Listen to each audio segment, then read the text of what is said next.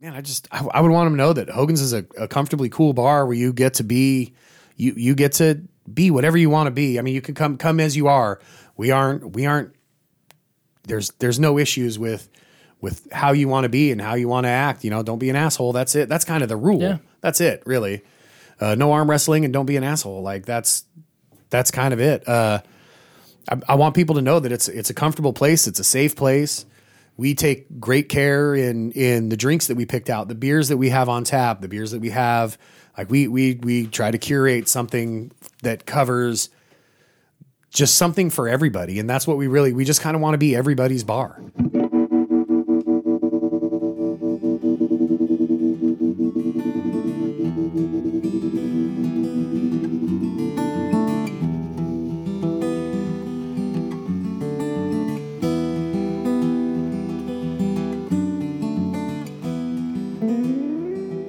Many locals of the Lewis Clark Valley know Hogan's Pub as an institution spanning the decades. I have been going to Hogan's for over 20 years, starting as a child going to lunch with my grandparents and getting the usual a basket of chicken strips and a bottle of root beer. Now, when I go, the beer is made from barley, and I get to walk past the black railing to the bar without being scolded by my grandmother. Most of the time. Drew and I got to sit down with the new owner, Skate Pierce, to discuss the eclectic style and storied past of Hogan's, from its transition as a sporting goods store to a cafe, and eventually the public house as it's known today. Skate also shares Hogan's insights, like the heartwarming story of the yo yo king Dave Croker and the role Hogan's and its patrons played in his life, and the hard work of a small staff, of which I got the impression seemed like an extension of Skate's family. For me, Hogan's is a warm, comfortable atmosphere to have delicious drinks, fantastic food, and quality conversation. Stay tuned for much more on this local establishment after a brief pause for what's happening this weekend around town. Friday, March 6th, Shania Raleigh is going to play at Riverport Brewery at 6 p.m. Also, First Friday at Art Uncorked in honor of Women's History Month, showcasing the art of Jamie Laws and Amy Canfield at 5 p.m. Go check out Jamie Law's episode of the Old Spiral podcast if you haven't listened to that already.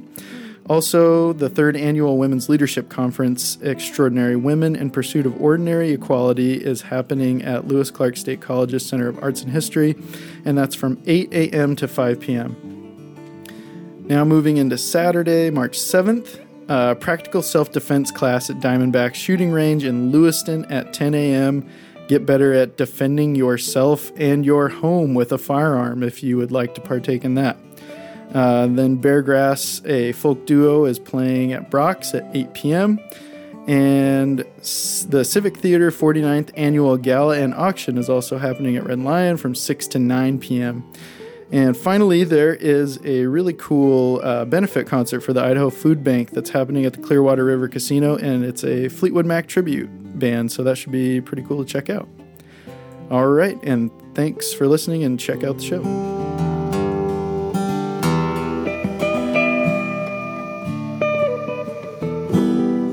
Today, we welcome onto the show Skate Pierce of the Clarkston City Council, and he's also the owner and operator with his wife Megan of Hogan's Pub in Clarkston. Welcome to the show, Skate. Hello, it's nice to be here. Yeah, On it's a- good to have you. Lovely Sunday. We just got hit with the uh, that crazy storm. Yeah, that was like I an know. inundation of rain. It was Yeah. kind of crazy. I crazy. had hope for this morning. It was all nice. Yeah, it was it was lovely, and that that went away pretty quick. yeah, it did. Yeah, and uh, yeah, thanks for coming in. We know you're busy. You got a lot going on. Uh, so it's nice to have you in to support our little podcast about the valley, and it's good to have a local business owner in to come and talk about his business. yeah, you bet. Thank you for having me. Yeah. Yeah, absolutely. So, we understand you recently just purchased Hogan's. So, Mm-hmm. what was what was that process like, and and how long had you worked at Hogan's before you became the owner with your wife? Well, I so my wife worked at Hogan's before we'd met. Uh, she moved back. She did some some uh, traveling in England and moved back and got a job at Hogan's. And at at some point, what did I have my ten year class reunion? And I walked in and I didn't recognize two people who came up to talk to me. And so I just turned around and walked out the door and went to Hogan's for I don't know. I hadn't really been there more than a couple times. And she was the bartender, and it was late and we talked her into giving us a shot past last call, just like, hey, we're really good tippers, we'll do this, and she did, and I left there and just commented on how hot I thought the bartender was, and uh, you know, eventually I, I I got myself in there and we met, and uh, and so she was she was working there when we met and when we started dating, and then uh, Hogan's lost a, a really popular longtime bartender, uh, EP Reed. He passed away, and I I stepped in for him. So this was in um, October of 2006. So there I was there for about 12 years. I took one year off to use some of my college education, and then reminded myself why I didn't do that. And what, what, what would that be? Uh, I, I went to school to be a uh, high school science teacher. So when I left, I, I actually went and worked i i with school aged kids in a daycare, and then ended up administrating or administering whatever their their private school and and school age kids program for a year, and then about 364 days into that, I I That I needed it. out and and yeah, got back into Hogan's. So it was almost it was like 12 years and 3 days after my first shift that we we bought Hogan's. okay. And so I've been there for that long. And then there was just a, a point where the previous owner, uh, Tony Salerno, had just been ill and unable to work. And it's really hard to run a small business if you can't get in there and eat up payroll and work those hours. And it became, uh, I, I, I, I'm, I'm assuming unsustainable for them to just pay us to do everything. And his mom was helping run it, and, and you know she was 86 years old at that time. Oh wow. So they, it was it, it was time for them to sell, and so we just started going through the process of getting a, uh, a small business administration loan. So we worked with uh, uh, Dan Rudolph up at uh, Washington Trust Bank. It was super helpful, but a super insane process of of providing signatures on paperwork every other day and Yeah, I was looking into doing an LLC, and I saw your guys' Yeah. LLC, and I was, and I think I even came to talk to you Yeah, about we- what that yeah. process was like before. yeah, it's wild. Get an attorney. yeah, that was your advice. yeah, yeah. I just and we fortunately between uh, my wife also owns another business, uh, Tap Into It Massage Therapy. Oh, is that around here? Yeah, it's it's hundred feet down the road and across the street from Hogan's. Oh cool. Ooh, I'm gonna have to check that out for Yeah. sure. So, but we between a, a Hogan's customer and one of her clients, we had an attorney who who was really good at this, and he stepped in and helped us form our LLC and walk us through all that. But there was, I mean, I can't even. Somebody we were I was talking about it with someone last night. I mean, it was about if you took all the paperwork work we printed off, signed, sent out, filled out. I mean, it'd probably be like a foot tall Just a stack stack, of papers. That's just crazy. Yeah, it was it, it was wide. It took about six months to go through, but it was great. On I think it was on October 30th of uh, 2018 is when the sale finally went through, and as soon as I walked out of the title company, I went over to Hogan's and just went in the basement and fell asleep for an hour. I needed a nap. it just kind of was a, a weight off, and I just went and passed out. And then from there, we just started a whole thing. And we're you know Hogan's has a great culture. I don't I don't think I would have tried to start my own bar or do anything if it if it wasn't specifically Hogan's. That's somewhere that I really love, and I love what we are for the valley. Uh, we're we are an oasis of sorts uh, for for people looking for something different. We're Hogan's has somehow been styled more on maybe a, a bar in the west part side of the state. People will frequently comment that you know there's bars just like this over in Seattle and Portland, and that's kind of the atmosphere we're going for going for here. I know it's a little cheesy, but as someone who's a longtime customer of Hogan's, there is just something a little magical about it.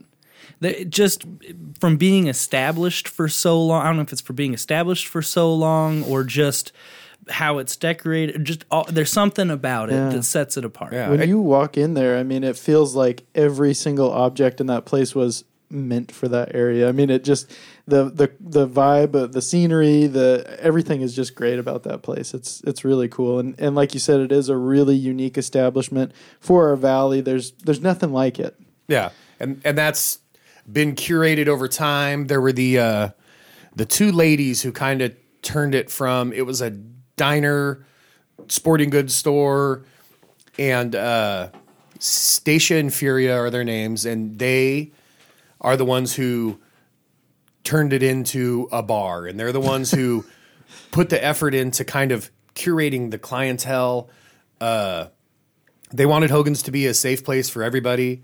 Um, I think they are like w- the way they went about it is why Hogan's gets the reputation for being like being a gay bar, It does have that reputation, yeah. which which is not unintentional because because really if, if someone has a problem with with Hogan's being a gay bar, maybe maybe they just don't want to be around us. it's not that it there. is a gay bar. Oh, no, it's, it's- that it's if a you have a problem with it possibly being gay people in there, then maybe it's not your place. yeah, maybe it's not your place because we we really want a a relaxed atmosphere. Uh, you know, we don't have we don't have fights. You know, in my now 13 years, I think there've been six fights, There's one. and and it was I and can think of one. and it's basically just two people got in three I'm different fights each. up.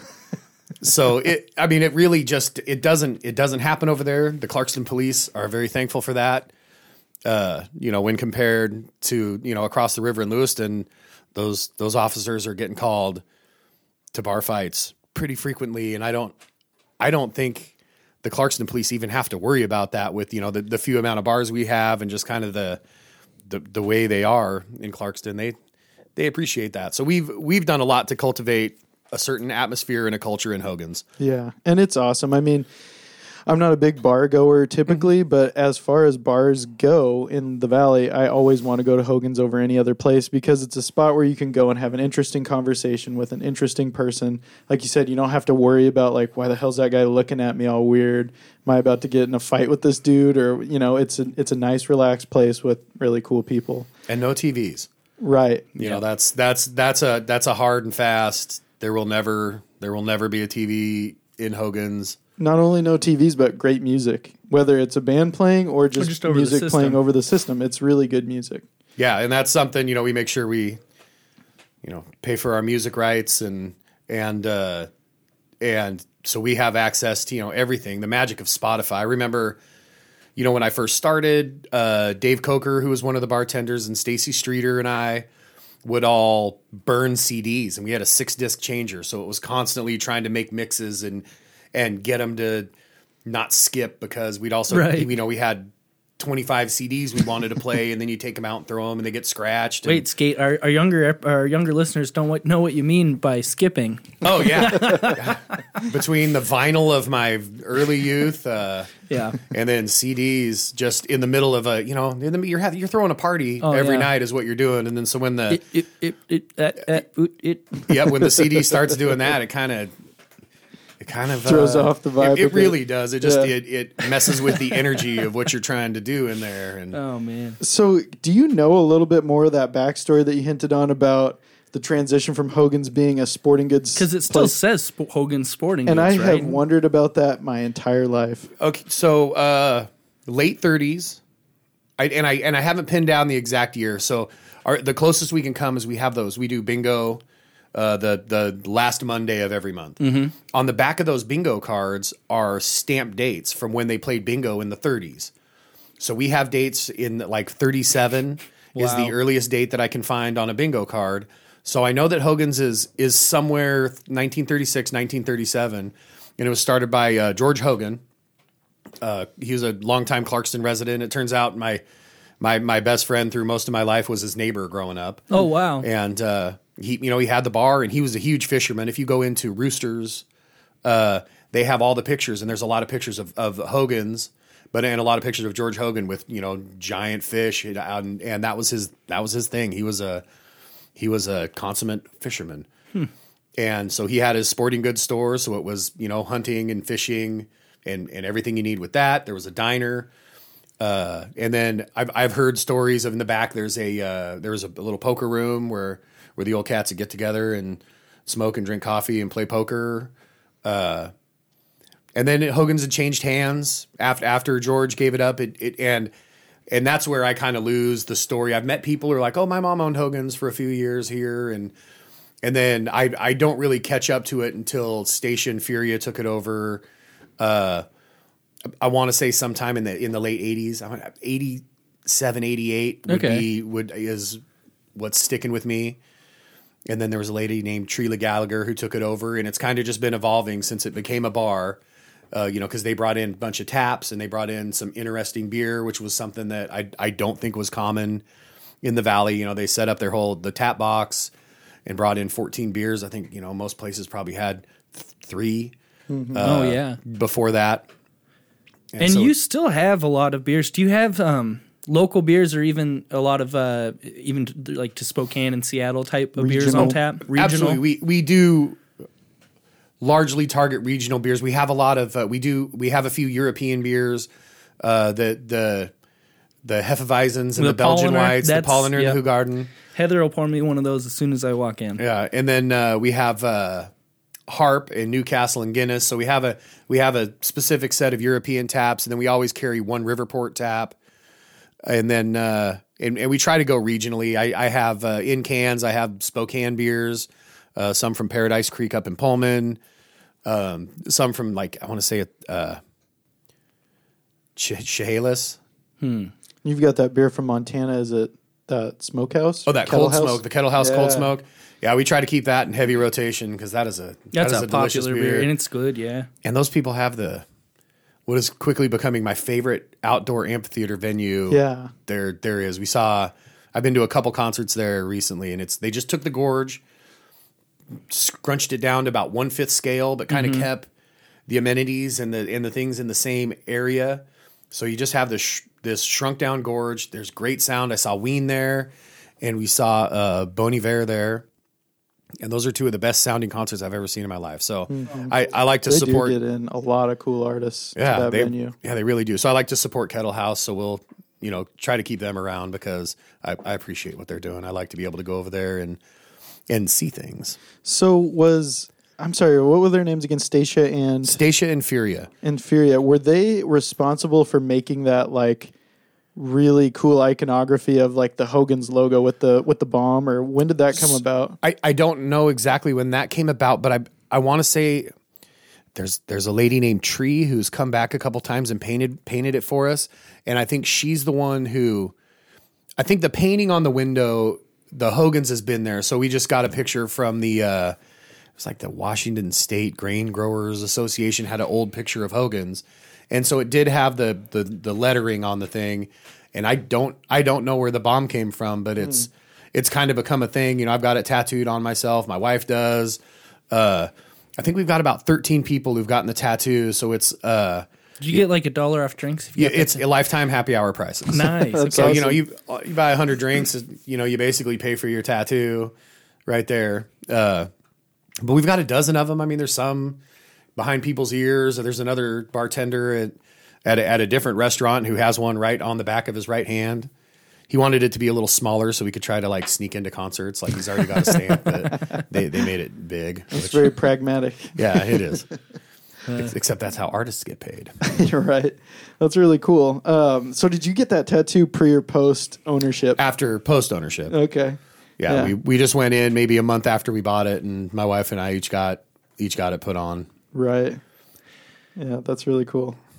so not only do you have a lot of beers on tap, but you also you're a great bartender. My wife comes in, she loves the uh, what's that sour one you do, the pucket? Oh yeah, yeah. Yeah, it's one of her favorites. The puckets and the sweet tarts, those are yeah. Yeah, what are some of your specialty drinks? And like you, you Uh. said, you've been bartending for for a long time. Yeah, I've been doing it. Uh, gosh, since 1997. So I think I'm about 23 years into bartending, and back then it was, you know, really sloppy new bartender, and then, you know, eventually I started to find out that there is a, a craft of bartending out there. That there is a an impossibly deep well of knowledge that exists in the world about bartending, and so I start reading books, and you know, the internet is incredible for information and and really try to flesh out what what I think is important in there. So, like currently, I'm trying to learn uh, the whole tiki craft, which is its its own thing, using a lot of rum and fresh juices and and certain flavor combinations. So the last maybe month and a half, I've kind of been you know behind the scenes just making my own mixes. Like a, there's an allspice dram, which is a heavy a, a sweet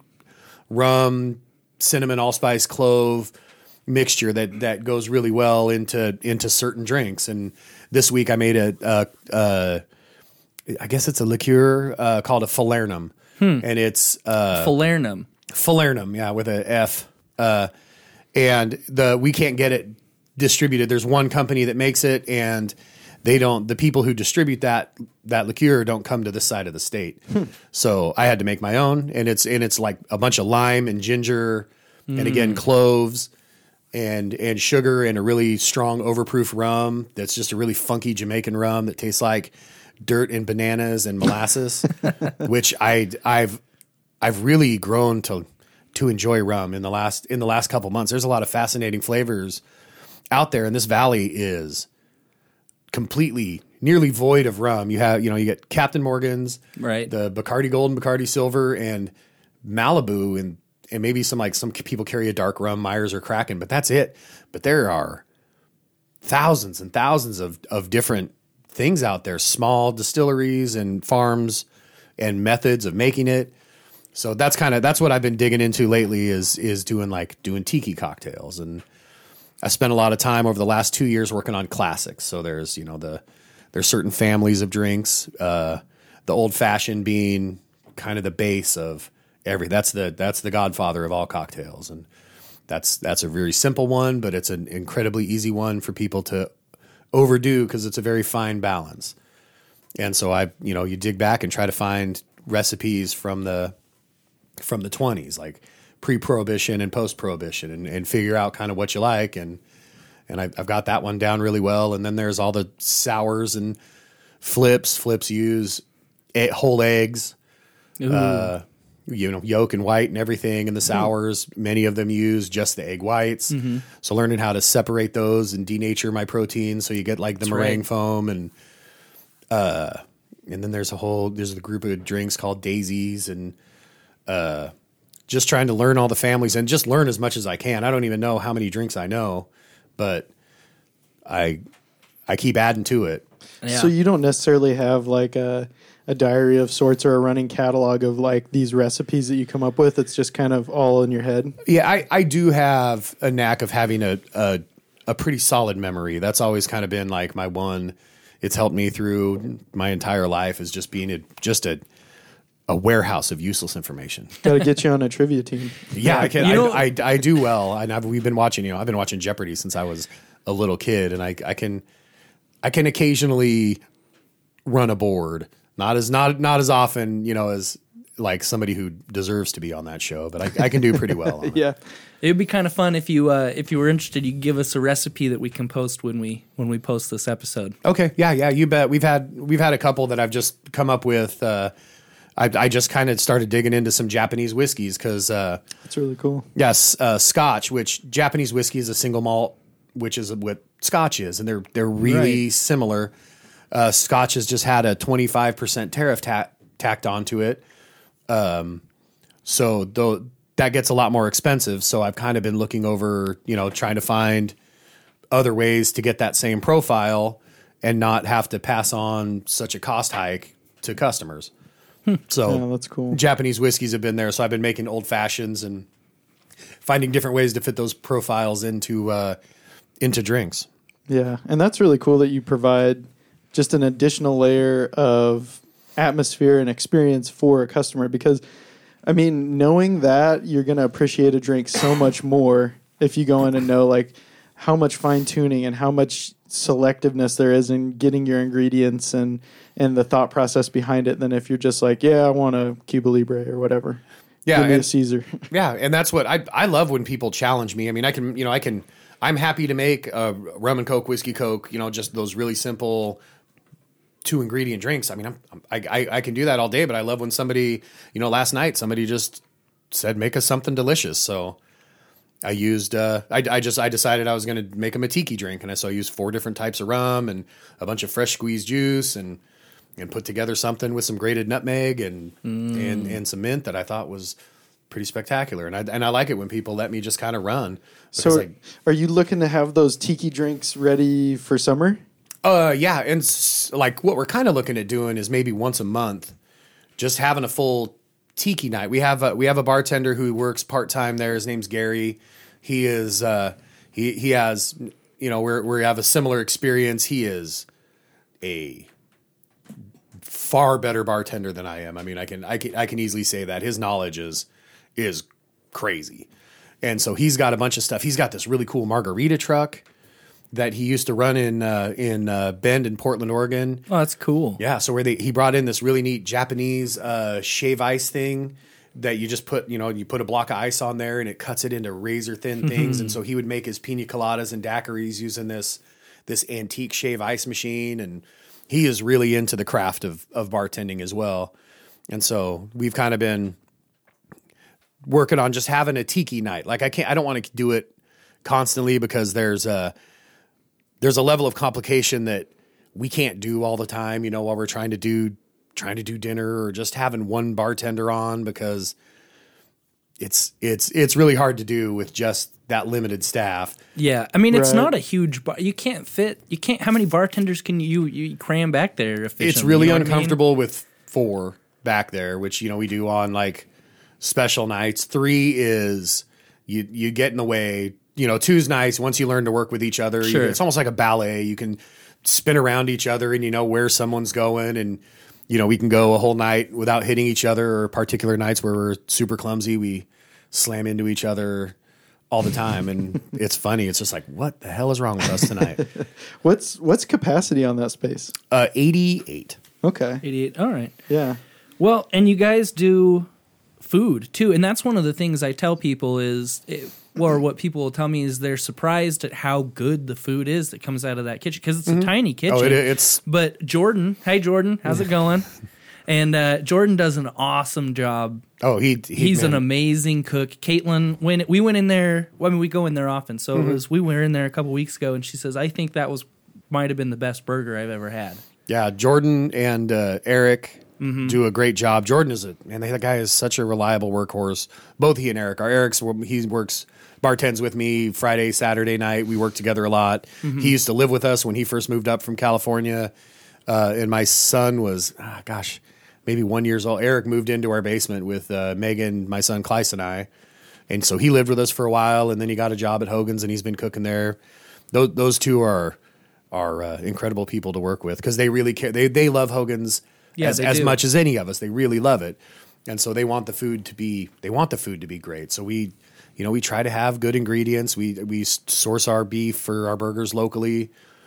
Uh, those I I don't even know when it touches human hands right before we put it on the grill. You know, we make sure that that we just it's minimally manipulated. It's just beef. We don't we at the last minute put some salt pepper vinegar or salt pepper vinegar salt pepper garlic on it, and that's that's, it. Your bite size is is really good too. It's one of the best bite size in the valley. Yeah, and that's I one think. where uh, you know we don't we don't fry it, so it, it keeps it all. Uh, you know, it's gluten free for everybody who who needs that. Just marinate it in our in our special marinade and throw it on the grill, and those yeah they do the bite size do very well. We go through. I don't. I've I've never. I should probably add it up just to just to see like how many tons we sell Yeah. a year of, and it's all hand cut. We pick. We have a very nice cut of meat that we get, and we hand cut every bite. Well, not only that, but just like the really cool drink menu that you have and the specialty that goes in that, like, you can get some, like I guess, uncommon foods there as well. Like I've had poutine there before, and I don't think I've seen that on a menu anywhere in the valley. Um, is there other kind of cool, quirky food items that you can get there that are similar to like poutine or something like that? So there there is one that's a that is is some sort of random cousin of poutine, and it's called lomo saltado. And it's you know it's not we don't do it all the time. We run it as a special, but it's a Peruvian dish, and in, in Peru there's a uh, a large Chinese immigrant contingent, and they have kind of made this national dish that is a it's a French fry stir fry. It's steak and uh, tomatoes and onions, uh, and then it's mixed with this uh, ají amarillo, which is a yellow pepper paste, which is incredibly delicious. And you, you mix all that together with some vinegar and soy sauce and chives and uh, green onions, and you make a stir fry out of French fries and steak, and it is it is incredible. So that was introduced to me this year, and I have a friend uh, Raul uh, Delioth, who is uh, his wife has been his wife has been a friend of ours uh, for a long time, and he had his mom come up from uh, they came up from Lima over Christmas and she brought me a big bag of the of the ají amarillo. So we've been using that as as much as we can. which is a really specialty ingredient because I've I've been to Ecuador before, and I mean, like ají's on every dish there, Mm-hmm. and you can't really get it in the United States. You can get it in a little tiny jar that Yep. costs you like 18 bucks and it's uh that's not cost effective. So we did it uh Brian Kolstad actually was the one who first told me about it and and brought me a jar of it. We were talking about Brian Kolstad with Matt Plemons today. He's the on city council, right? He was. He, was. Is, he is. Yeah. He's he's since he's been off for about three or four years. Okay, but yeah, he came up in the last one. Yeah. we did. That's and, awesome. And in fact, Matt Plemons and Brian Kolstad and I had had Printers Distillery at one point. yeah, we wanted Yeah, to talk a wanted to little talk bit about about, printers Yeah. in a little bit. Yeah. Yeah, cool. Uh, Yeah, but let me know. Before we go on to printers, though, I wanted to talk about. Well, unless we still want to talk about. I don't know the, the delicious food. We just yeah we. But you do a burger every once in a while. Is it? It's is it Portland based? Is it like a Mo burger? oh no no it's uh, from uh, Missoula. We do the. Oh, that's right, Missoula. There's the Missoula Club. Uh, the Mo Club is the common name for it, and they they do a burger. You know, you go in there. It's a bar. It's busy. It's kind of all ages. We've taken our kids in there every time we go. We get one, and it's a simple burger. It's the basics, and they they they're really cheap. Like a single a single burger with onions and cheese is five dollars. A double is seven dollars. I don't think they even give you fries over there. You get a burger, and that's kind of. I think that's all that they serve in there.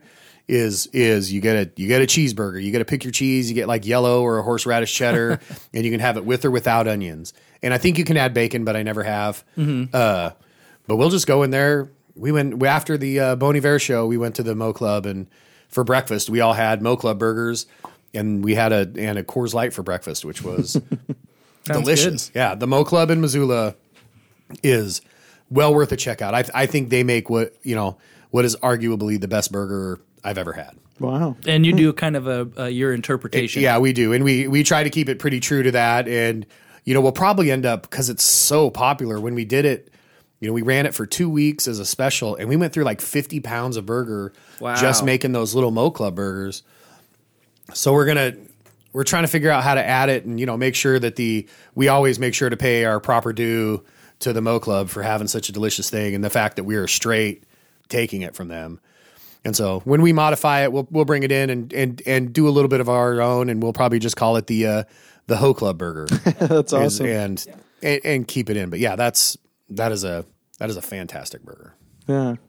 So I think another thing to point out about the unique experience at Hogan's is um, this guy that I've seen in there a number of times that works the counter and does other stuff. And I think his name is Dave. Yeah. I'm not super familiar with Dave, but can you talk about him? Yeah, and absolutely. What, what he means to Hogan's? So Dave is a he has been around the valley for a long, long time. I think I th- God, I think he turned sixty nine years old this year. Drives a little blue beetle. Yeah, has a little blue beetle, and he has a nice little red Audi TT that he brings out when the weather is really nice, but only when the weather's really nice. Uh, so Dave is Dave's been around the valley forever. People know him as a he was a, a motorcycle mechanic and worked down with at Max Cycle for a long time. He went to he went to Vegas for a while and came back and and David had a very serious motorcycle accident, probably something that should have killed him. Uh, driving up outside of uh, uh, Colton, just went off the road and ran into hit the dirt on his motorcycle and it really messed him up. And and he had a long time where he was recovering cognitively and physically. And so he started coming to Hogan's and socializing and that was really a form of his therapy. And then eventually he just started helping.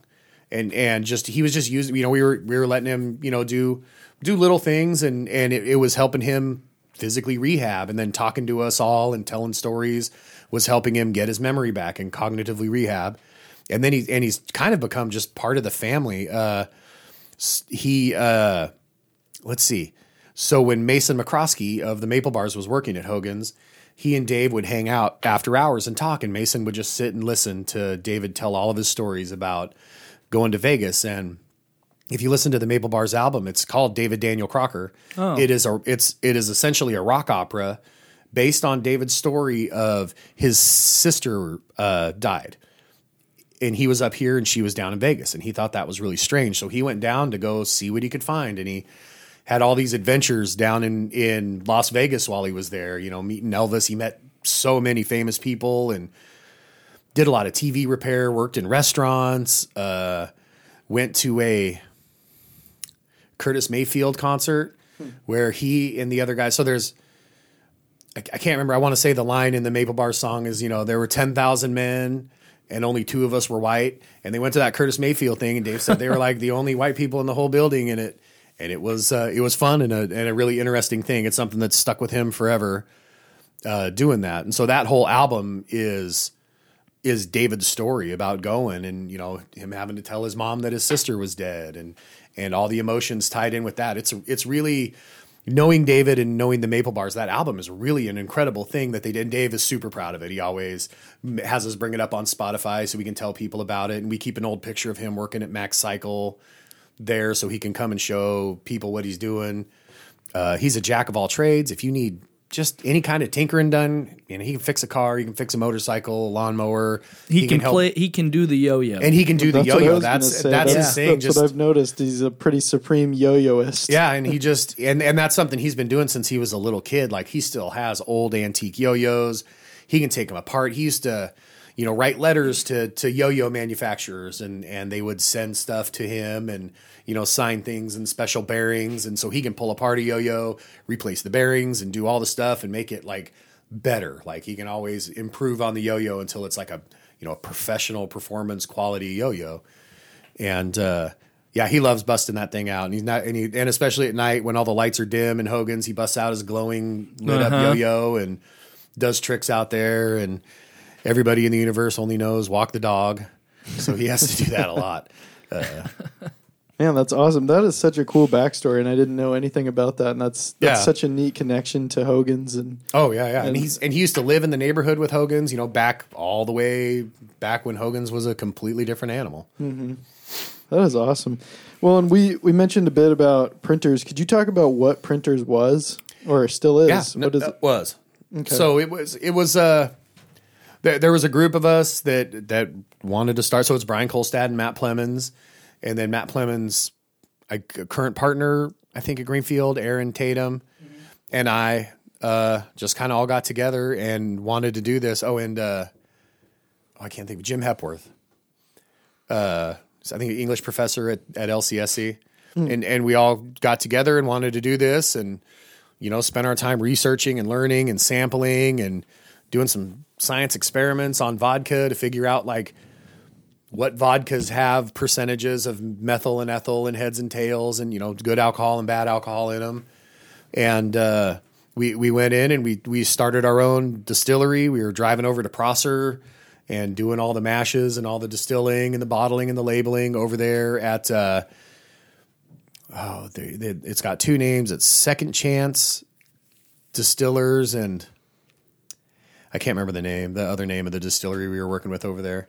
You know, we came over and we got distribution in Idaho and and did well, but then there's just a point where if we wanted to really start producing and making it making it work, we were going to have to invest a lot of money. The cheapest thing in a distillery is twenty five thousand dollars. Like, mm-hmm. Yeah. if just one one equipment, one piece of equipment, and that's the smallest one. So we we were looking at having to invest, you know, half a million dollars minimum Whoa. to to to really get us to where we want to be. And I think right there, uh, we had an investor who we were working with in Alaska, but she had her own issues happen where she ended up having to build a whole new building for her restaurant and crab fishing uh, company, and you know she wasn't able to to invest, which is completely understandable. You know, you got to take care of your own before Right. you you you know take care of somebody else. And so when when that time came, wanting to go out and ask people for half a million dollars was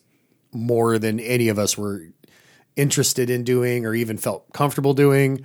So we we got to the point where we you know didn't quite break even, but we weren't losing our we weren't losing our butts on it. So it, it was a good time to walk away. Yeah, Yeah, I when- tried some of the vodka. It was really good. Yeah, It and we was had I really good. really liked it. We had a few mixed issues. drink that was like a huckleberry vodka drink, and it was mm-hmm. super good. And it wasn't just vodka, was it? we well we were working on we we have we still have a barrel of whiskey in a rick house somewhere that's now eight or nine years old hmm. uh, and then hmm. we were working on we took some of our vodka just the high proof stuff and then i distilled a few batches of gin which some of it just kind of disappeared in the shutting of the business. I don't I don't even know where some of that went, but there was a there's a batch of like 190 proof printer's gin out there in a couple like five gallon plastic jugs, and I've got a few bottles in my cabinet of uh, of just some experimental things I was trying, like overloading it with cardamom and different herbs. So I've got a few weird bottles of gins. It's got cardamom in it. Oh, love, man, it's one of my favorite. Green cardamom is just. It's almost like I could almost wear it for like a cologne or Yeah. perfume. It's so it's so wonderful. Uh, but you know, man, when when the time came, we we jumped out, and it was probably the smart thing to do, rather than just rather than go in the hole and and have to deal with all that. And we all ended up in in our situations. All ended up just fine after closing that. Matt and Aaron opened Greenfield. Uh, and the, the Greenfield, you know, little empire they have there between uh, Yeah, the Elm cigar and store. Maple Street. Yeah. Yeah. And check out the last episode to learn more about that if you haven't. Yeah. So shifting gears here, let's talk about music at Hogan's because Yeah. music is another really cool aspect of Hogan's and it is sort of a bastion for what I think is the best music that you're going to hear in the valley typically. Uh, it's it's something that is for you know most for most of us that work there and have been there a long time and even back to other bartenders going back ages music is like one thing that we that we really love like it's not just something like I like that band like there's things I love about music that are Right. so important You've invested time with the bands that you like and Yeah. listened to them over years. But but then even digging into the you know back catalogs and related bands that never quite made it and just finding just trying to pick out all the gems that exist out there. Because there's things that i mean i'm always still learning new songs with uh and again if i didn't say it or i'm sure i said it earlier but spotify is the most wonderful thing. Guys is the most wonderful app that there is i think. Yeah. and they you know you just let a playlist i'll pick a, a band or a a type of song that they have. So ween is really nice because ween has they play every type of music. Yeah, they do. and so you you just pick that one song and then let it run out. And then spotify will kind of match the feel of that song and play you a bunch of other things that are that are associated with it. And uh, i i learn new songs every day. We just took a road trip and oh now i can't the, the song is called jesus was way cool. And it's kind of it's almost like a spoken word thing. Uh it is it is hilarious uh and and that was one that i i think i'd heard before but it's while i'm working and i can't really i can't really focus on things King Missile. yeah, King Missile. That's it. It's it is it is it is such a gem. Uh, but that's something you know we really try to cultivate that music and pick styles, mix styles. Sometimes it'll just be you know tonight's a night where we're just going to play whole albums, and so I just did that the other night, or just one artist. Sometimes I just feel like listening to everything that Billy Joel ever put out, and you know uh, maybe the crowd isn't doesn't want to hear it, but. That's what's happening on late on a Wednesday night, you know, like well, ten I love o'clock. how it's never really the same either. Yeah, yeah. It's it, and our yeah our music varies wildly. Uh, modern pop is probably the one thing that will modern pop and modern country are things that will Yeah. probably never be played or on accident. And then if I'm working, there will never be uh, ACDC, uh, which is you know one of my personal least favorites. Uh, we try not to really play any Sublime, but that's mostly because of open mic and things like. Man, everybody plays Sublime. right. When was the last time you guys had an open mic? Uh, the last one was just before, just before Christmas break. So we're gonna take a couple months off of it, and then so we're gonna start. We're really starting music again. We took a couple months off of music just to let people come in without the the entry fee being applied to just coming to hang out at Hogan's. Which, if you have a problem with paying a couple dollars to see a musician, come on. yeah, no, well, uh, yeah. and that that's always been the thing. It's we we we find it crazy, but I guess I get it. If you just want to go to the bar and and you're not into music, I, I you know I get it. You can And see you're it both also ways, I you're also welcome to hang out outside. There's a great patio yeah, out back. and And, you that- got heaters out back this We do. year, which was awesome. yeah that, they was were necessary. I do need to get some propane in there. I thought it was going to get warm, and then it got cold again. I got fooled, uh, and then got busy. So Right. uh, but yeah, so you know, along with having the, our our you know not canned music, but our our our playlists and things that we make. And and you know, sometimes Eric will spend four hours building a playlist and try to build it around themes and sections and the transitions between songs. Like that's something that we've been really into, or trying to find two songs that meld together so seamlessly you can't tell and then trying to get chains of those going where where the the flow in from one song to the other so if you go to spotify and set your crossfade to 12 seconds you can really get some interesting mashups with songs where Oh, they just neat. So come now what you together need to do is you need to make Hogan's curated playlists that And- the public can check out. and so that is something that that uh, Eric is working on right now. He's just trying to categorize every song he's every song he hears. He tries to put it hears and likes. He tries to put it in categories by year, by style, by emotion that you're feeling, and so he's he's actually actively working on that uh, right now. That's really really cool. Well, in addition to just good house music that you have playing, you also have a number of live bands that come through. Um, is that on a fairly frequent basis, or is that just kind of on a, a as as it presents itself? thing? it's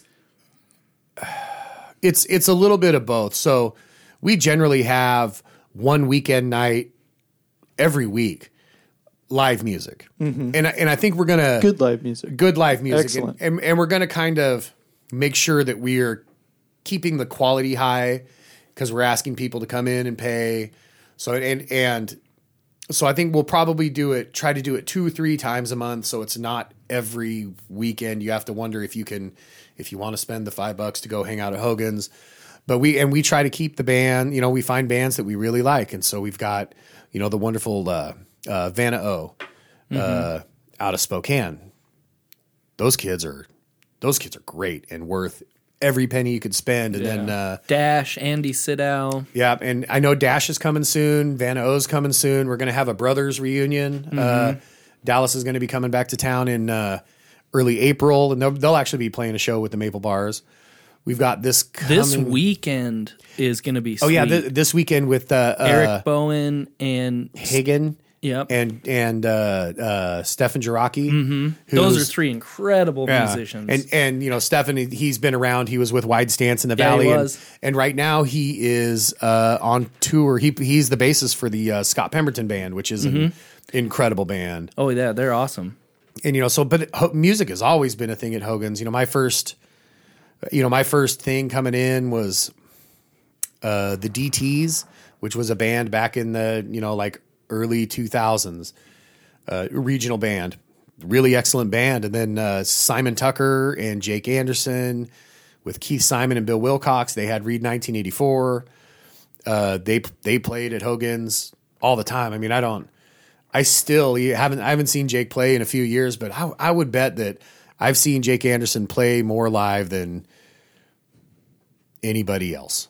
Well, and it's such a really cool venue because, like you said, it's like 88 person capacity. Mm-hmm. It's a really intimate experience. It's sort of shoebox shaped. So you're up and close and personal with the band when you go see a band there, which Oh, yeah. is, Oh, yeah, which is right really up cool. close. Oh, and it's great because they always they're always into hanging out. You know, our our thing that we do for bands that turns out really very few, if if any other venues. I know a few do, but uh, we provide the band. We feed them. We give them good food.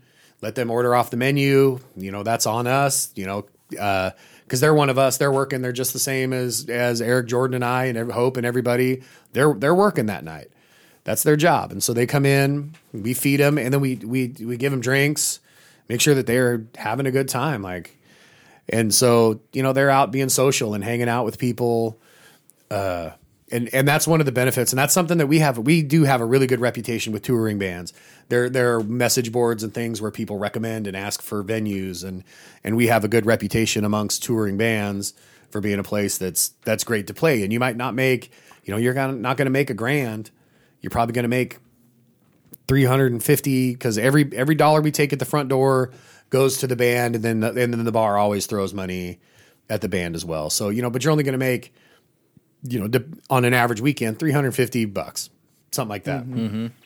But we provide so much other stuff and it's a, and it's a fun place to play that we are able to get some bands that we probably shouldn't, you know, like bands like uh, uh, Dirty Revival, Right. that funk band out of Portland, man, those guys are way They've got a great good. tiny desk for people who want to check Oh, them out yeah. on YouTube. They have a really good tiny desk uh, concert. Absolutely. And you know, they're they're they're way too good to be playing at Hogan's, but we were the first place that they ever played when they went on tour and they had Wow. such a good time that that they they'll squeeze us in. I mean, they they take a huge cut in their normal guarantee to come play at Hogan's. Then we get, you know, uh, good nationally touring bands, the Jaunty uh, Jam Band. They're out of uh, Colorado right now, but they started over in uh, you know, Massachusetts. You know, they're they're a pretty they're a pretty big band, and they'll come they'll come play Hogan's and uh, gosh, what's that? Oh, the man, there's like a bluegrass band, another one out of Colorado, uh, the Sweet Lillies. They're you know they're another big touring band that we get, and it's Well, some of those bands that you just mentioned have also played, I, I believe, Bargain Fest, which we're Oh, yeah. mutually Yep. partners on in a way. Yeah, absolutely.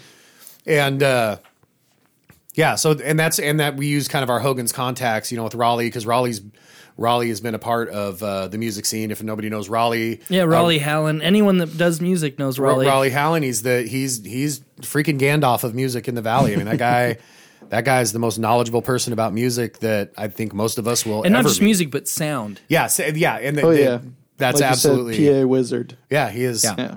And so, but he's been so involved in Hogan's as we're trying to find those bands. You know, we we do kind of dip into things that we've seen at Hogan's, and because there's such a variety. You know, we can have fifty to hundred bands come through every year.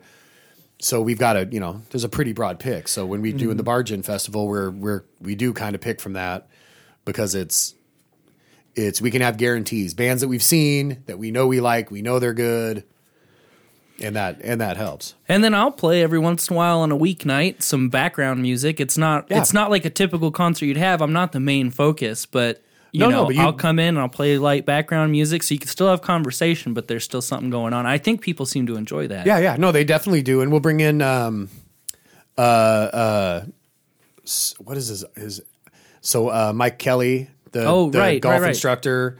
He is an amazing uh guitar player.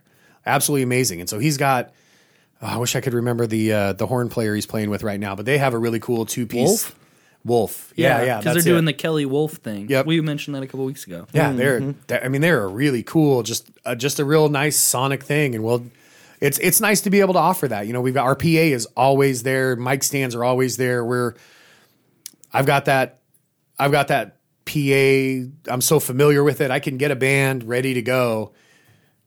And like just to be able, you can you can go in. I can about five seconds. I can have a band ready to play. Right. And Hey, then you know I can fine tune it, in. but but you know we've got it we've got it down, and so we can yeah at any time really if you bring in a guitar and it's powered, we can hook up and we can we we can go, Yeah. and we're all we're all for that. I mean the back patio is That's a great place to sit down and play and do stuff. Yeah, it's it's generally from you know especially once Jordan gets out of the kitchen after cooking dinner, so. 10:30 on it's just kind of a jam session out there. People brought drums last night, so they we had hand drums and Jordan's guitar and uh June's been bringing a banjo every once in a while out and so it's it's just kind of a thing that happens on the back patio. Yeah, it's pretty pretty cool. regularly. Yeah. Well, why don't you tell us? You were telling us before we started about some of the changes you've been making um, to changing out. You got new booths, Yeah. and you're working today later on uh, stools. Uh, what Yes. kind of? What are kind of your? What's your envision uh, for the future of Hogan's? What's your goal? so what Hogan's needs to be always is it's not a dive bar, but it needs to be a dive bar. Like it's it's it needs to have that feel. I'm not trying to uh what's that like? I'm not trying to like gentrify Hogan's by fixing it up, but a lot of the stuff in Hogan's is No, I was on a stool the other day, and it the, it was not safe. It was kind of falling apart. Yeah, so I've got some held together with Gorilla Glue right now, and uh, it, you know, I I just need to update some of that. You know, those stools have been there since the 30s, Mm-hmm. I think, because you you look at some of those old pictures, and uh, Well, I've been coming to Hogan's for I figured out over twenty years. oh wow, really? Yeah, I've been yeah, because my grandpa owned Wizard Auto Electric, kind of Oh, okay. kitty corner, Yep. Kit Wickenkamp, and Oh, we God, would that's right. I totally forgot that. yeah, kid- and we would come to lunch. It would be I'd be four year old Brian Grimm and walk in. They say you want the usual hun, and I'd get chicken strips and a bottle of root beer. yeah. Oh, funny. I forgot Kit was. Yeah, it- Yeah, yeah. Kit, we don't see him as much because we put those wood booths in, so he doesn't come in every day for lunch. Cause You got to get him a cushion. We got to get him a cushion. So, and that's that's something that's in the works. We've got you know, like little pads and a, and a little trunk to keep them in, so that people with no butts can have some cushion when they sit on the new hard Yeah. seats. Well, any but yeah, but it's some for a place that's been around that long, it's gonna need updates. Yeah, and it does. Those so those stools have been there for you know we like eighty years ish in that ballpark. Uh, they they need they're just obsolete. They're so past obsolete. So today I'm going to go in and I'm going to I need to do a test. I need to figure out because every project I've started in Hogan's has always had a sub project directly underneath it. So there has always been something that is 10 times as hard of the pro- as the project I'm going to start waiting for me underneath. So today I'm going to go and pull like probably the last six stools uh, at the end of the bar, kind of the far end of the bar where fewer people sit and start cutting into the ground and just just seeing what's down. Like, I'm going to rip it out either way, but I need to make sure that when I rip it out, I don't like also pull the bar down on top of myself or, you know, I need to figure out how everything is fixed. So I've got some, you know, new replacement stools, some freestanding ones. I'm going to keep two of the old classic stools. I've got a couple of them that are in really good shape. Uh, Nice. We had a guy, George Frank, who uh, used to be a Hogan's, just a, a diehard regular, a wonderful friend of ours who used to travel with us to concerts and and do all sorts of stuff. Uh, he used to do all the upholstery and repair there. You know, he had a stroke three or four years ago and isn't able to do that anymore. So that's why uh, Cody Ashby and I did those booths. He built all those booths. All I did is color them. You know, I was basically the crayon guy with those. So I, I colored the Hey, booths and stayed put the in the lacquer on. lines. It Yeah, I did. I did. I did a pretty good job. I was pretty proud of myself for the first time doing anything like that. Cool. So we had to change out all the old vinyl upholstered booths because they were awful. I mean, they were so Yeah. yeah. past need and the the red that that was kind of a, a really nice fit for Hogan's those red upholstered kind of classic looking things but they they had to go and we needed something more sturdy. So we we built all new booths and put it in and we lowered the booths down. They used to be on a riser. Brought all those down and then I'm going to work on the the stools. I've been doing things in the back. We've replaced tables in the kit trying to make it more efficient in the kitchen. Oh, it's a tiny kitchen. Uh, it's a tiny. You're if if you're if you want a picture, you know, at home, the size of Hogan's kitchen, just basically walk into your bathroom and it's and it's probably smaller than that. Yo, yeah, like our, our working room there. And uh, we just have a little alleyway with uh, outside of the kitchen with a you know a grill and a fryer, so we have to cook in two different places. Yeah, I know some sometimes people come in and and I don't know they- they'll complain if it takes too long. Oh, and it's- and they don't maybe think about how small it is, and you've only got a couple people, and it's Probably really good, so it's cooking it. really popular. Yeah. Oh, a lot of times you have one because even because in the kitchen, two people Oh, is man. about it, man. When you get three back there, two people are pissed at one person who shouldn't be back in the kitchen. is, what's, is what happens. Too many cooks, right? And it's usually me, and Jordan's mad at me because I'm in the kitchen helping. I made quotation marks for those not able to see me. Uh, so it's it's you know it's small. So we're, we're trying to figure out how to how to improve that and make it work for all of us. Uh, just improve the old stuff out front you know the wall. So i am i am seriously colorblind. And so the walls inside i understand are green. Um, but that shade of green to me is is if you took guacamole and just threw it on the counter for a day and and then what the, just and this is what I see versus what a normal person sees. Right. The the color of old guacamole to a normal person is just the color of the inside of Hogan's to me. Oh. So it's it's kind of this icky brown, which I know it's not, and I've I've learned I've learned to accept that that what I see isn't what the average person sees. But it's not a it's it's I would just like something different, just something that I can see a real color of. Uh, so we'll probably do some painting or do something on the wall. Uh, my wife Megan has a grand plan to do like a herringbone wood pattern on the wall Ooh, that's nice. and, and that sounds really neat. But that just the just the thought of all those cuts and all that gluing and the, all that work is s- scary.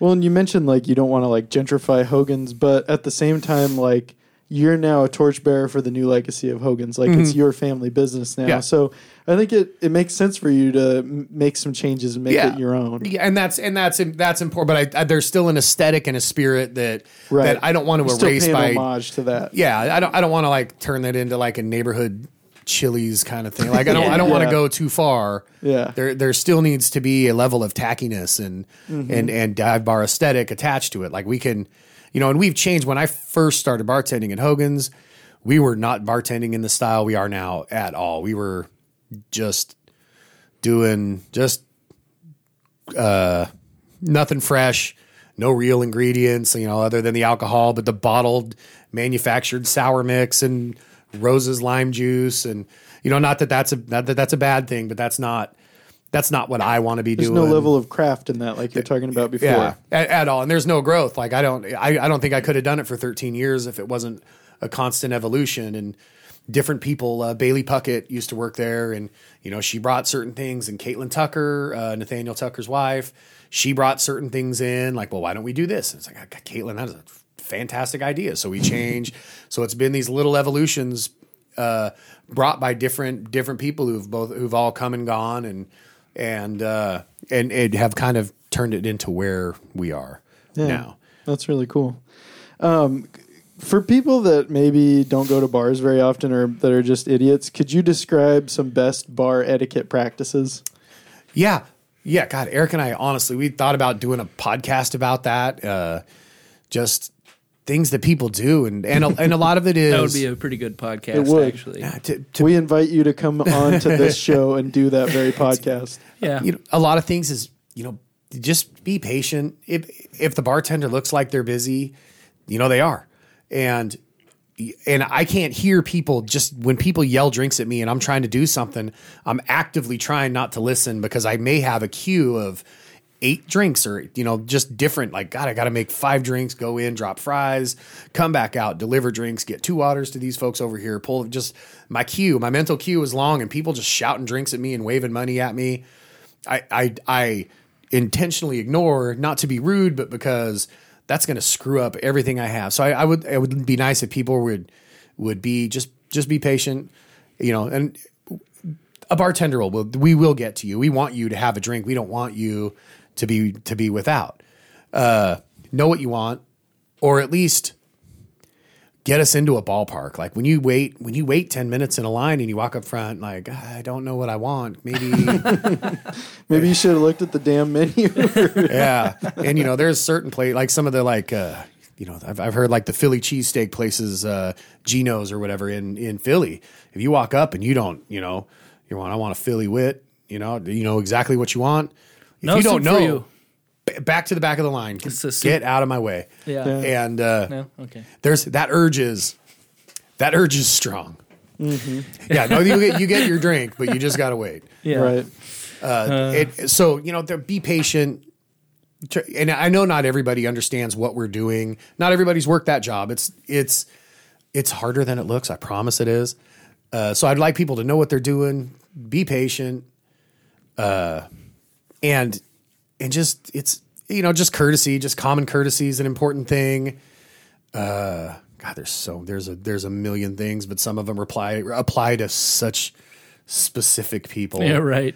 uh, when you're cut off, it's not personal. Right. Uh, it's we're doing you a solid, and that's and that's we've kind of changed the way we explain it to people. Uh, you know, just I'm doing you a favor, buddy. You're you're drunk. Like piling another drink on there is doing nothing for you, but ruining tomorrow. Uh, well, it's helping everybody else's experience And- too. and that too, and and we've actually been getting people just like, yeah, you're right, thank you. Like cutting off people has been actually become kind of pleasant lately. It's been pretty funny. Oh, that's like neat. it's yeah, it's been people understand and are everybody's just like, yeah, you're right. which is probably also an uncommon thing among bars in Lewiston and Clarkston, which is Uh-huh. probably more likely the guy's gonna go, I'm gonna get more, I don't give a shit what you say. Yeah, and, and you know you you you can get that. We have you know it's Was that a character? It was. That was Grumpy Gus, uh, bar goer. I've met him. Hey everyone, just wanted to take a quick break to tell you about our new Patreon account. That's right, OSP fans, you can now directly help us fund this show and get access to exclusive content. For more information and to learn how you can support the show, head to patreon.com slash old spiral podcast. Now, back to the show. Uh, yeah, there's I mean there's a, there's a little bit of every of everything, but yeah, uh, I mean, there's so many rules. Eric and I have them. We have them. We have them down, and most of them are just about not being shitty people. Mm-hmm. Yeah. like that's they. They all just kind of come back. Pretty to the common root. sense stuff. Yeah, don't don't be horrible, smelly asshole at the end of the Right, bar. right. And we've had that guy, Oh yeah. and uh, 86 Tim. Yeah. Well, we're coming up on uh, over an hour here, so we want to be mindful of your time. But do you have like maybe a story or a couple stories you want to share that are pretty funny or cool or something like that over the years uh, tending bar at Hogan's? God, it's so there's so many, and it'd be a lot easier if I had, you know, like a specific attachment. I do I do remember Austin Moody for whatever stupid reason trying to clean the fryers in a hurry. He wanted to get it done so he didn't have to come in in the morning and he took hot fryer oil and dumped it in a plastic bucket. I don't know what I just don't know what he was thinking.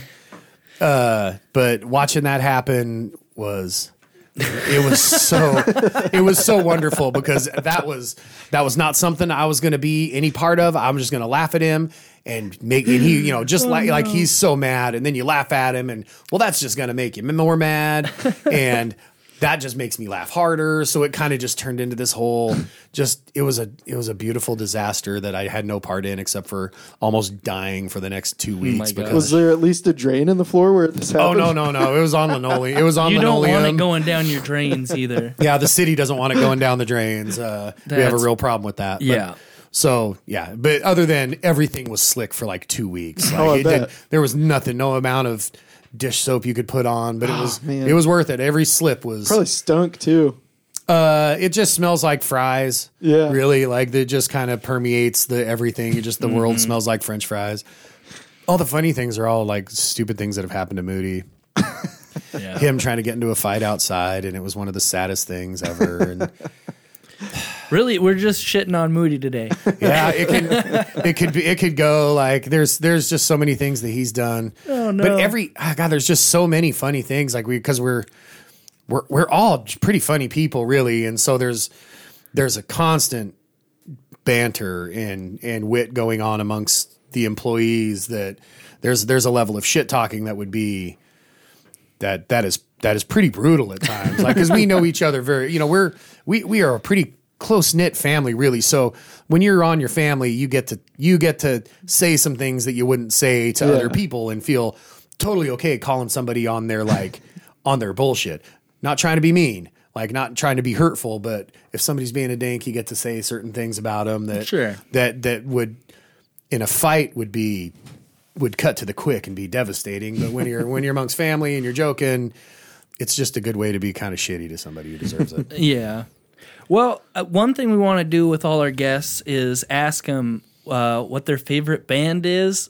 It doesn't have to be of all time, or maybe what you're listening to now. Uh, Man, I have I have a million favorite bands. I mean, my my I, your I think my favorite band is Ween. I mean, we're we uh, that's that's You, that's Eric, one- and Jordan. Yeah, that that's one that we we've all come from independently. Jordan or they all have their own stories of how they got interested in it. Uh, mine was during college. Going over to my neighbor's house, we had a duplex with some of our best friends, and we'd go over and play NHL '95 on the Sega Genesis, and listen to Ween, and you know we'd sit around and get high and do that, and and so there were three Ween albums that that are just etched into my memory and are such a very important part of my existence. Uh, the the Twelve Golden Country Greats, Chocolate and Cheese, and the Mollusk are those three albums were just that's what we listened to on constant rotation and every night, every night for most of two years. We would we would sit together and and I think just listen to those albums. I don't know if we listened to something else. I was high, uh, but that was that was college. You got to reach out to Ween and get him to play Hogan's. we actually and and actually that that has happened so uh uh mickey one of the band members is is a huge fisherman. And we have a friend who made him a fishing pole one of eric's friends from california who comes up and visits us. He has he has a relationship with him. And so uh, people have multiple times reached out to him like we will we will buy you this incredible river fishing trip. Just bring just yourself. Even if it's just you come play come play hogan's. Bring the band do something because you're in the you know you're in the neighborhood. I know emily ashby's reached out to him. We've all just floated it so maybe maybe someday that will stick What does he say back? we get nothing, but Nothing. I don't. I don't think anybody's actually got an official response from him, but we'll keep throwing it out there. At some point, you know, he, we're, he's going to see. We'll get heck. We'll get like the uh, visit LC Valley, like our tourism bureau, involved in this if we have to. Uh, but other bands, uh, man, I grew up on Stevie Wonder and uh, like Earth, Wind, and Fire, those kind of things. I so I I listen to a lot of old soul and funk, but I think Ween and and I've been to a, a ton of Phish shows. They were a very formative part of me growing up and being the kind of person that I am today. Did you get into Phish and like sort of the jam band thing more as like an adult, or is that something that you've always kind of been into? No, it about nine. What was I? So it was 1996 during the uh, that crazy ice storm that happened. Uh, I, I don't know how old you guys. I was We're- 4 Yeah, okay, but I do remember it. I know. What you're yeah, talking there was about. that, that crazy ice storm in Spokane. Phish played. They had a concert in Spokane, and uh, one of my best friends, Erica, it was somebody who I grew up with in Boise, and we were we dated when we were in fifth grade or whatever stupid thing. She actually broke up with me by calling my house, and I wasn't there, so she just told my dad that she wanted to break that she wanted to break up with me. So. I, I was told by my dad that my girlfriend broke up with me. I'm sure he Nice. loved that.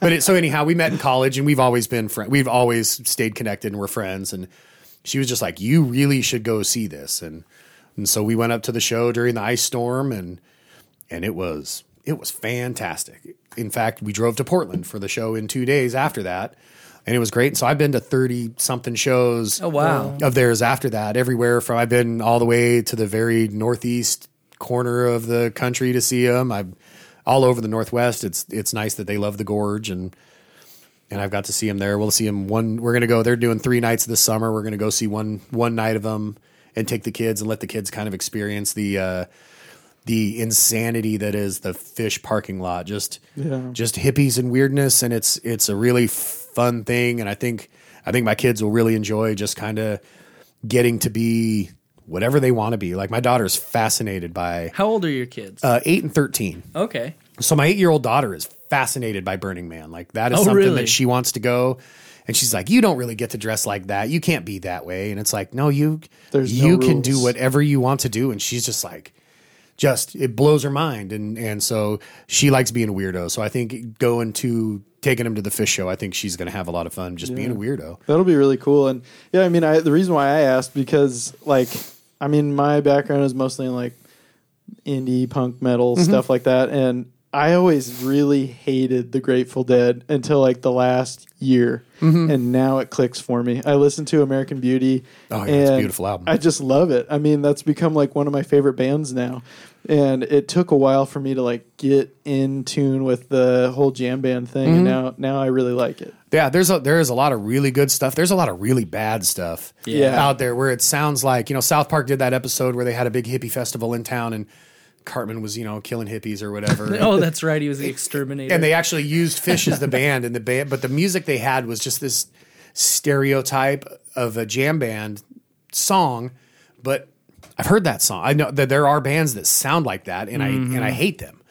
Uh, so there are a lot of jam bands that that I I hate. With I just really the, what they make is a lot less valuable than a lot of other music It's that just exists boring out and there. repetitive and Yeah. really derivative and yeah, I get what you're saying totally. Well, I guess if someone who had never been to Hogan's, you know, so their friend suggested, "Hey, you want to go to Hogan's today?" Mm-hmm. What? And they said, "What's Hogan's? I've never been there." What would you want them to know? uh, man, I just I, I would want them to know that Hogan's is a, a comfortably cool bar where you get to be you you get to be whatever you want to be. I mean, you can come come as you are. We aren't we aren't there's there's no issues with with how you want to be and how you want to act. You know, don't be an asshole. That's it. That's kind of the rule. Yeah. That's it, really. Uh, no arm wrestling and don't be an asshole. Like that's that's kind of it. Uh, I, I want people to know that it's it's a comfortable place. It's a safe place. We take great care in in the drinks that we picked out, the beers that we have on tap, the beers that we have. Like we we we try to curate something that covers what everybody would want. Like we want everybody to be able to come in and find a thing. Like if we don't have Keystone, sorry, but we do have like Coors Light. It's not you know we got. Or if you want a specific brown ale, I've got. I don't have that, but I have this. I've got. I've got something. Just something for everybody, and that's what we really. We just kind of want to be everybody's bar. Yeah. Uh, and it's family friendly every night until Yep. what nine? nine nine uh, about 30 Between minutes after dinner so Okay. not we just say 9:30 just to be safe so but you yeah you can bring kids in i've i've seen kids go from being babies to you know they're teenagers now i've i've i know 13 year old kids that i saw come into hogan's as at least as infants uh, and you know even my my son my son when he was two months old was his first visit to hogan's and you know he's he he kind of knows how it is and Same with Elliot. yeah yeah absolutely Yeah. And it's easy to tell after talking to you how much passion you have for it and all of your employees have for making it a great place and a nice experience. And that and that comes through for sure.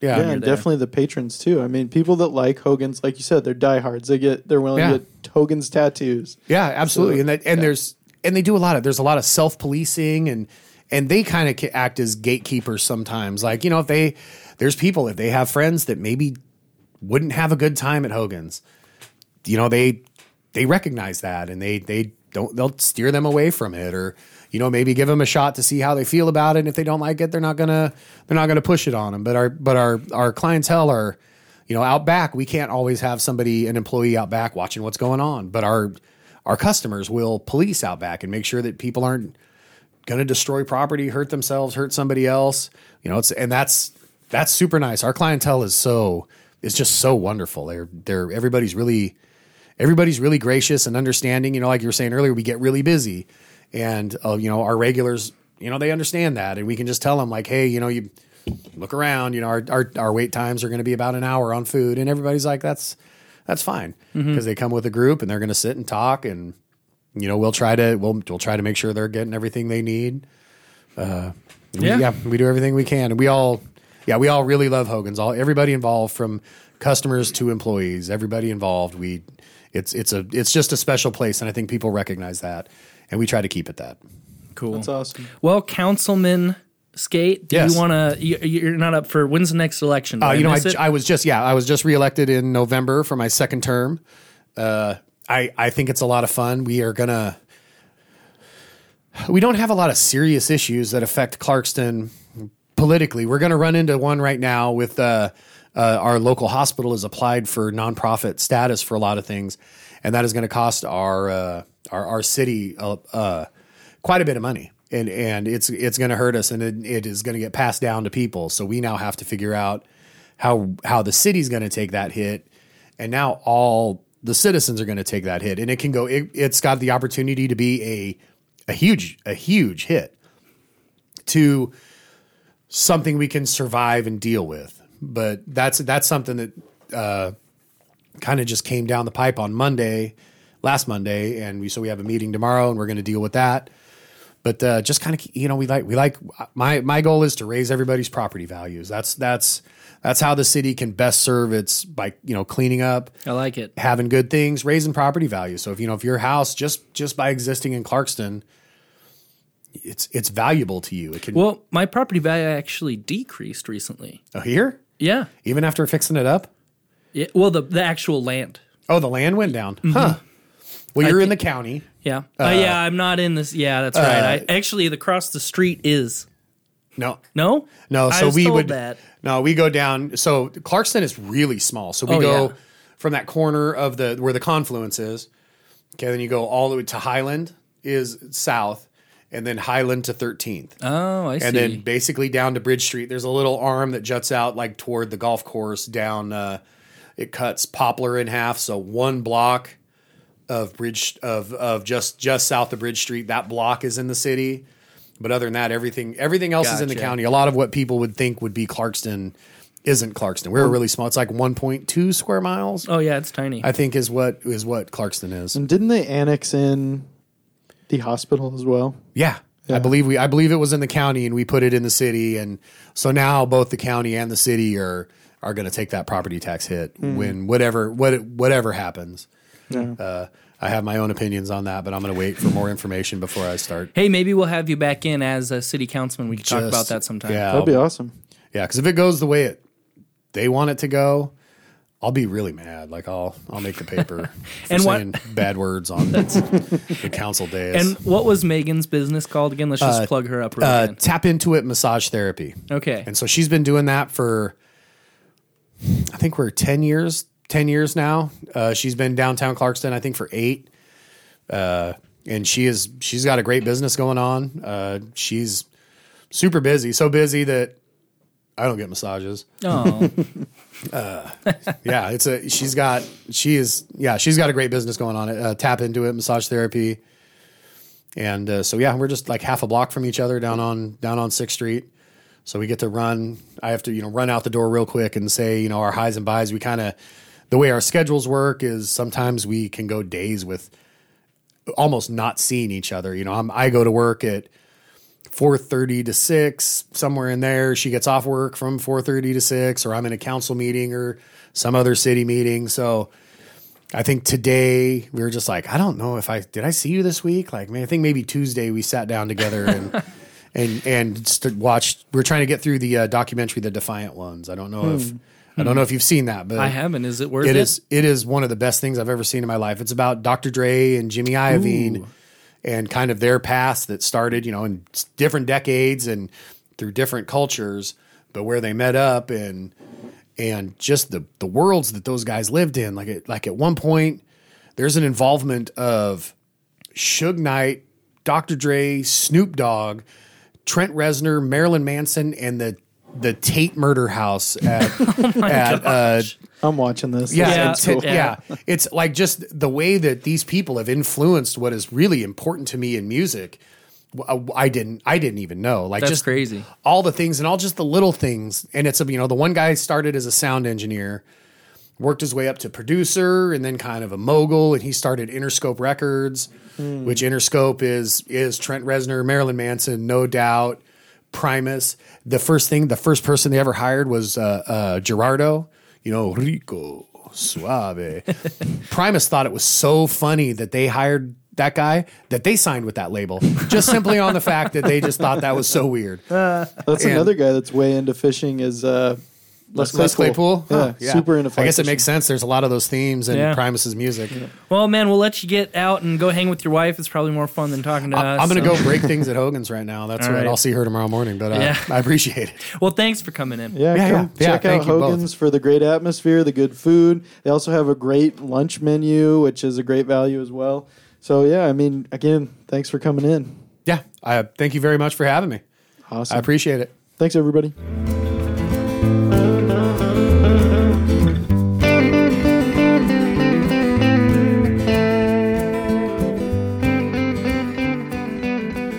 Okay, that was Skate Pierce from Hogan's Pub. We'd like to thank Skate one more time for coming in. I know he's a busy guy with all the Hogan's remodels and city council and everything. Uh, but stop by Hogan's Pub, tell him Old Spiral Podcast sent you. Maybe in the future we can work something out with Skate as a special for the OSP listeners. Uh, but for now, we'd just like to thank you for listening and supporting the show as always. And if you'd like to get more involved with here at OSP, consider becoming a Patreon subscriber. As a token of our appreciation to our Patreon subscribers, you'll get access to exclusive content, commercial free episodes, and we're also working on a logo still. Or the one we have is temporary, but once we get that figured out, we'll get some sticker packs and some merchandise for everyone as well.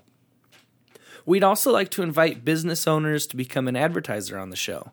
And for more information uh, on the episodes or episode ideas you might have, be sure to email us at oldspiralpodcast at gmail.com or get a hold of us on Facebook, Instagram, all those other platforms. Thanks again. We'll see you next week.